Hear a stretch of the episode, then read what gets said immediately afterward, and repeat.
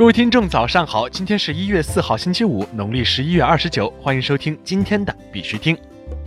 以下是昨天行情，截止到昨天下午十八点，根据 Coin Market Cap 数据显示，全球数字货币市场总市值为一千三百二十二亿八千二百五十万美元，二十四小时成交量为一百六十四亿六千四百一十二万美元。比特币报三千八百七十九点五五美元，较前一天涨幅为百分之一点零四。以太坊报一百五十一点六三美元，较前一天涨幅为百分之三点三八。今天呢，市场整体还是处于震荡调整的过程中。晚间在 ETH 的联动上扬以后，多个币种有了部分的回补，但是目前已基本在回归昨天的原位。从最近几天来看呢，处于缓慢拉升的状态，在此期间回调的幅度并不大。只要继续保持在三千七百美元上方盘整，多头还是占优势的。支撑位呢是三千七百五十美元，压力位是四千美元。在这里呢，必须听还是要提醒各位，投资有风险，入市需谨慎。以上内容啊，仅做参考，不做任何的投资建议。以下是新闻播报。今日头条，《泰晤士报》刊登广告表示庆祝比特币诞生十周年。昨天，一则关于比特币十周年纪念的广告刊登在《泰晤士报》上，内容为 “Thanks Satoshi, we owe you one. Happy tenth birthday by Bitcoin。”翻译成中文是“感谢中本聪，我们都欠你一个比特币，十周年纪念日快乐。”纽约州正式启动加密货币工作组。据 CoinDesk 报道，纽约州正式启动加密货币工作组，旨在帮助该州了解加密货币及区块链技术。根据议员 Clyde Vino 周三发布的新闻稿，纽约州州长 Andrew Cuomo 上个月签署了一项法案，成立该工作组。该工作组将由技术专家、消费者、机构和零售投资者、企业、学术代表组成。该小组被要求在2020年12月15号之前提交有关区块链技术的报告。报告将包括关于该州如何最好好的规范、定义或利用加密货币的提案，以及对加密空间的全面概述，包括挖掘加密货币的能源成本、加密货币如何在州内交易、这些交易可能会如何影响税收和其他的一些方面。国内新闻。香港数字资产集团 HashKey Group 推出七千万美元的区块链基金。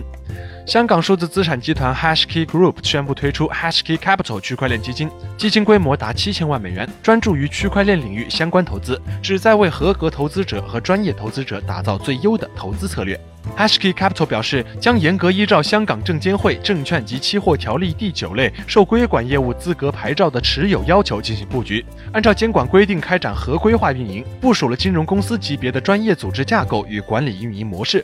HashKey Group 此前曾斥资一千二百万美元投资美国合规的证券型代币发行及交易平台 Prometheum。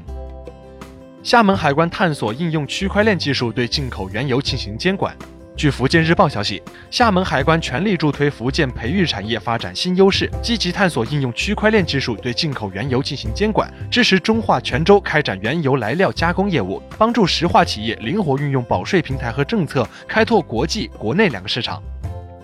杭州杭渝区将重点发展区块链等技术。据杭渝晨报消息，一月二号，杭渝人大常委会召开机关党组会议，会议指出，二零一九年区经信局将重点做好发展数字经济、推进智能制造、产业改造升级、淘汰落后产能、做优营商环境五方面的工作。杭渝区重点发展以互联网加、机器人加、标准化加、大数据加为标志和人工智能、区块链、云计算、大数据为技术方向的新产业新业态，力争实现数字经济增加值一千五百亿元以上。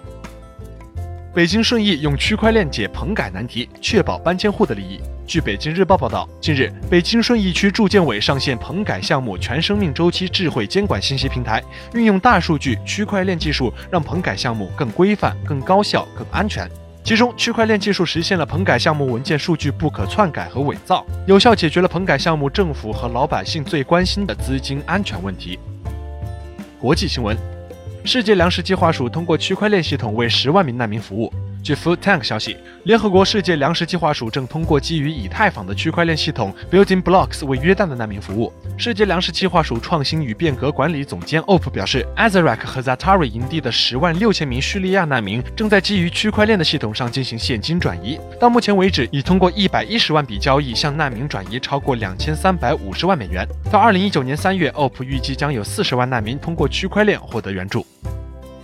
亚巴佐尼亚已推出加密货币 Amber Coin。据 CoinGap 消息，亚巴佐尼亚此前已经推出了他们自己的加密货币，称为 Amber Coin。最近一份来自当地非洲媒体的报告显示，他们正在出售 Amber Coin 作为 CFA 法郎的替代品。据悉，亚巴佐尼亚旨在致力于争取南喀麦隆独立建国的压力团体。